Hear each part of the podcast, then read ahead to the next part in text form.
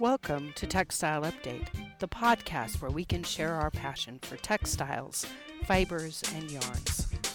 This is Gwendolyn Hustvedt. This is the first of three podcast episodes where I'm going to look at the non yarn fabrication fabrication methods. Uh, these would be ways we can make textiles without actually making yarns first. So skip the spinning. I'm going to start this episode on non yarn fabrication methods by doing what I like to do anytime I start an episode where I talk about textiles, and that is to think about the history. Uh, so, in fact, I've talked to you about how we can see evidence of different uh, textile related activities in the archaeological record, uh, fossilized examples of twisted yarns, or reconstructions of the misnamed Venus de Milo, uh, who turns out to be a, weavis, weaving, a goddess of weaving instead of a goddess of love. But of course, uh, we can also see that non yarn fabrics are evident and present in uh, ancient cultures as well. One example, there are several examples that have descended uh, across time. I've already talked a bit about felting when I talked about wool, but I've never actually talked yet about tapa cloth. I have an example of a tapa cloth in my office, and uh, it's actually in my lab. I need to get it reframed, uh, and uh, so that the glass got cracked when I moved, and uh, I need to get a new piece of glass put on it. But um, if you look up tapa cloth online, you'll see that uh, these are very carefully peeled pieces of thin bark from large trees that produce uh, bark of course, bark is made from cellulose. Uh, they produce the bark in sheets that are almost like paper. And so, uh, yeah, why spin if you have a handy tree in your neighborhood that's going to donate large sheets that are almost like paper? Of course, the tapa cloth uh, does not have resiliency, uh, doesn't have pliability either. And so if you fold it, it will stay wrinkled and it can break if you fold it too much. As a result, uh, many cultures that use this type of, of, fabric will use it for ceremonial purposes. And uh, you could see, uh, for example, in the in the home of a of a civic leader in one of these cultures uh, might be referred to as a chief or a, a chiefess, and uh, you'll see the the tapa cloths are actually standing kind of in rolled tubes in the corner, ready to be wrapped around the body with their often symbolic paintings uh, on the surface of the of the basically of the textile.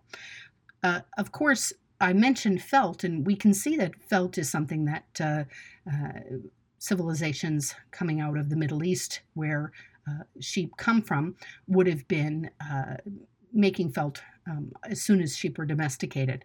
And, and in fact, if you ever uh, were in a, uh, setting with sheep that were mostly wild or feral, you would see that they will eventually shed their fleece uh, because it's just basically grown out hair that uh, eventually slides off the new grown in hair and they'll shed it and it will come off in big sheets.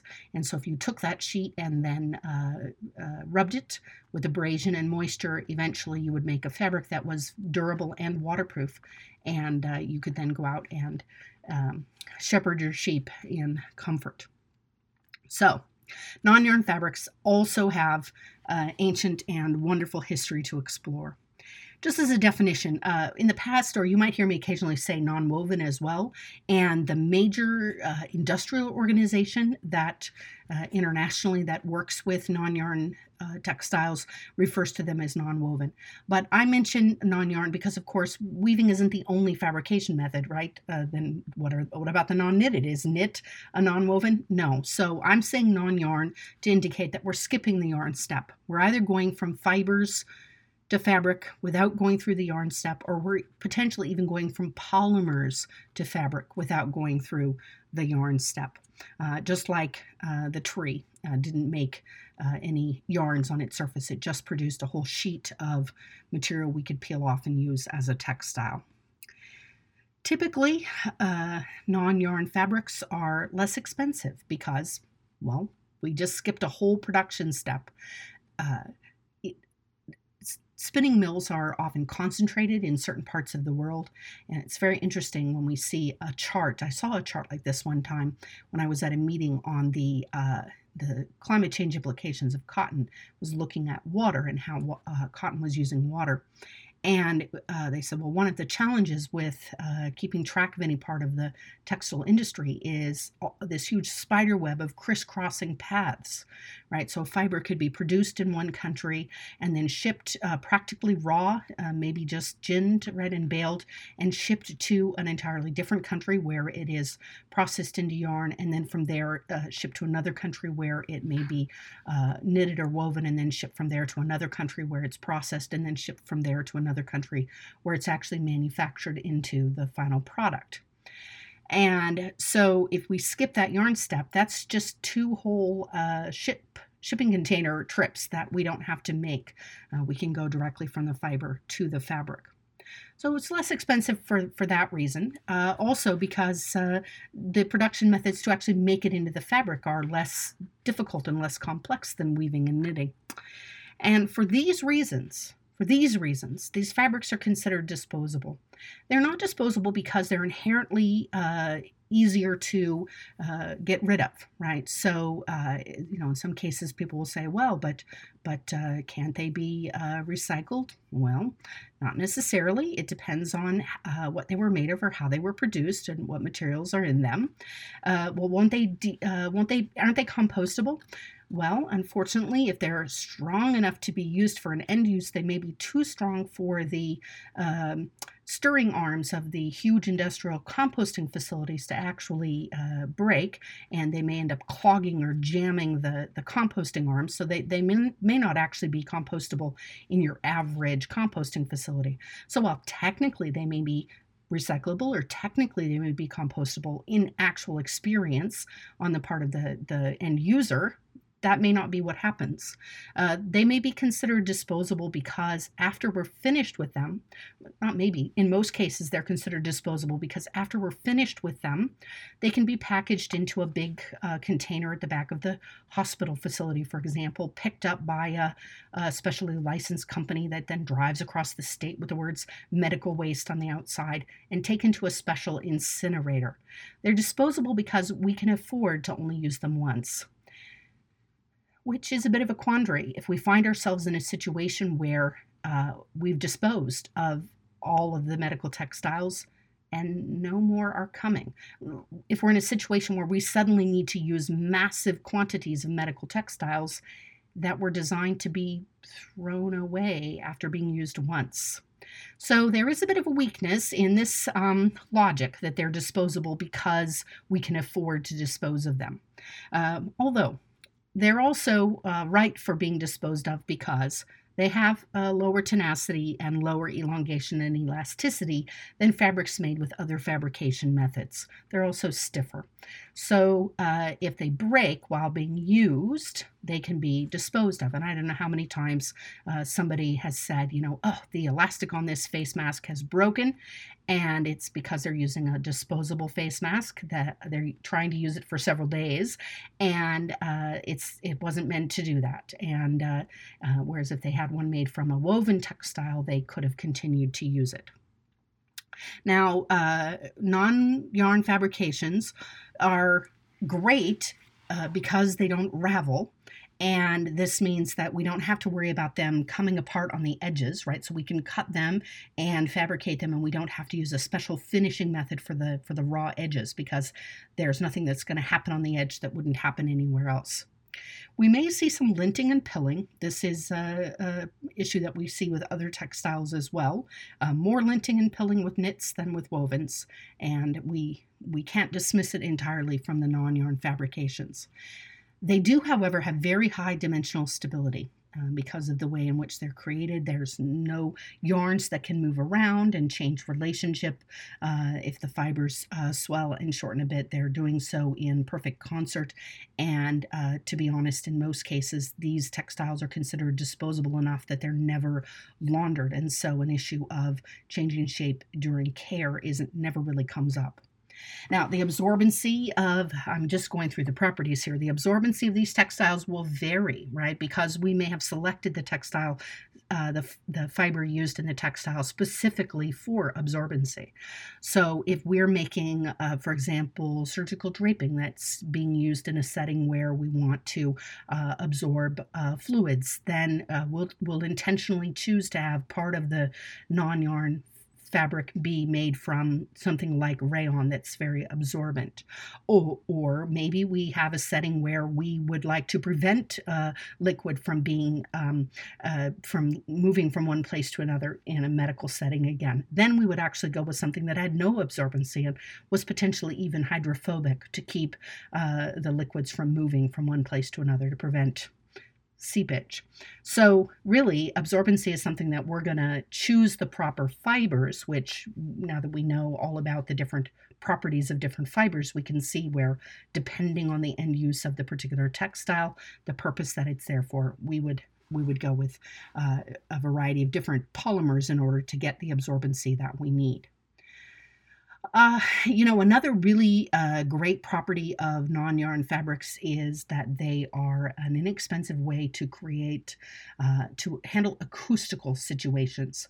Uh, so, something that is a lot of fibers uh, kind of uh, loosely held together can provide excellent thermal retention, which is why we use it for things like insulation. And it can also be used to provide sound baffling. So, the inside of your automobile, for example, has these um, non woven materials that are non yarn materials that are inside the automobile specifically to reduce the noise uh, of the of the machine to allow you to feel like you're inside a cocoon, which wasn't made of yarn, was just made of fiber. So uh, that's uh, acoustical properties are not something that's been on our list of properties previously, but some of the end uses that we use uh, non-yarn fabrics for, such as uh, soundproofing booths, uh, such as insulation, or such as baffling inside automobiles, are specifically for uh, the, the materials will be chosen specifically for their acoustical properties. So it's kind of interesting. Throw that in there. Uh, we can't talk about the grain per se, but you can notice when you look at pictures of non yarn fabrics that there may be uh, some distinguishable uh, fibers on the surface. They may be oriented, so they may all kind of be going in one direction as a group, or they may be random. You may have trouble picking out the, the fibers on the surface, but there isn't really an up or a down or a lengthwise or a crosswise, anything like that we, ha- that we have to worry about. Well, this is a feature that actually uh, exponentially expands the efficiency that we can use these materials with. I've been busy uh, sewing my uh, clothes for the upcoming school year. Yes, I know, uh, uh, sort of old fashioned, but uh, you know, sometimes old habits are the best habits. And um, so I have been trying very hard to use up as many of the scraps as I can. And if I can't use them in the actual construction of the garment, I cut them into small, uh, you know, flat-sided pieces using my rotary cutter so that I can um, make things with them later. And uh, I have to pay attention to the grain, right? This is why I end up with these little scraps, right? So the, the shirt I make, for example, has a bias cut uh, pieces in the back in order to give me lots of flexibility across the back of my body as I'm moving my arms. And uh, I have to pay attention to which direction I'm getting the grain.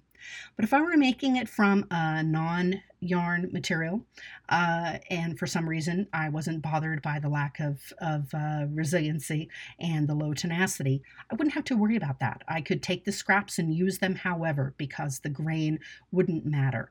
Uh, and that's so that's actually a, a great advantage for these materials in terms of, of efficiency. Well, there we go. I've gone through uh, the main properties that we see with these materials. I am going to go ahead and talk you right through the very first one and then save all the rest for our next episode.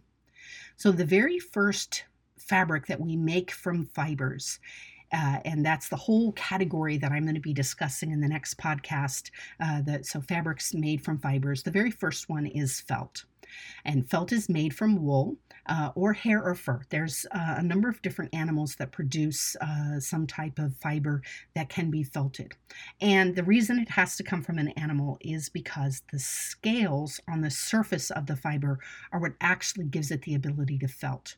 So, with some heat, and moisture, which causes the fibers to swell, uh, extending the scales and making them uh, more jaggedy uh, across the surface of the fiber, and then moisture, which allows the fibers to slip and slide freely. We might even add a little bit of a lubricant in there, such as dish detergent or soap. And then we uh, add some pressure and agitation. So we rub them and uh, rub them together, and they become tangled. And they don't just become tangled at the level of the fiber, the, the scales on the surface of the fibers actually tangle up with them together and we create these sheets of, of fabric that have been felted. Uh, they can be a variety of thicknesses depending on how many layers of fibers we put in initially. I like to do something which is known as half felting. So I will lay out bats, which is what we call kind of a stack of carded wool. I'll lay out my bats uh, going lengthwise and crosswise in alternate directions to make a, a square canvas. And I'll use a nice, really nice, clingy, uh, sticky wool for that. And I'll, and I'll felt it just enough that it's one solid piece that I can pick up and move. And my goal there is just to get it nice and square, so I'll, or rectangular. I'll work really hard to get nice sharp edges. And as soon as it's just enough that it's not going to change its shape anymore, then I'll begin to add, that's half felted. Then I'll begin to add additional fibers uh, to create a painting on the surface. I'll add fibers I've dyed that are all various colors and to create the scheme and design, add in some curly fibers, add in some yarns. Uh, I may separately half felt something and then cut it out to be a shape and kind of applique it on top of everything else. And I'll continue to add heat and um, pressure and moisture and lubrication, and I'll rub it uh, and uh, uh, roll it and squeeze it and because I had the background the, that was half felted, uh, the end result will be something that's roughly the shape, even if it's a little bit smaller than I anticipated. So felting can be a wonderful and very vigorous artistic expression. Of course, in the Afghani steppes, for example, where there was a lot of shepherds, uh, they would felt an entire garment um, by laying out the bats and uh, uh, getting it started, and then um, putting in sheets of, of uh, resist materials. So just a, a sheet of uh, fabric or, or um, something flexible like a piece of bark that the layers of, felt couldn't uh, felt into, and then put another layer on top. And so they could actually literally felt an entire coat, sleeves and all, by laying down a bat and then putting in this uh, resist area that would create the sleeve or the, the body of the of the garment to give it two layers. Uh, so um, oh, and then they would wrap the whole thing around a huge log, uh, roll it, wrap it tightly with fabric, and then uh, hook the ends of the logs to chains that are dragged across the steppe by horses. And as it bounces and and is dragged, and pull it through a creek, and then drag it again on the other side, and it just bounces up and down. The weight of the log pressing on it each time, uh, you end up with something that's felted in no time. What a whole fun community activity that must have been. Well, nowadays we're not going to felt on horseback. Uh, we're not even going to felt like I did in the driveway with my with a hose and my car, um, rolling the tires back and forth across the thing I was felting. No, we're going to felt using a method called needle punching. So this doesn't felt in the same way, uh, and this means that, in fact, we can felt things that don't have scales. Uh, we use these large boards that have uh, layers of needles that are slightly different lengths and shapes. And so just picture like a bed of nails. And we take these needles and, and we'll have a top layer and a bottom layer, and we'll lay the bat in between the needles.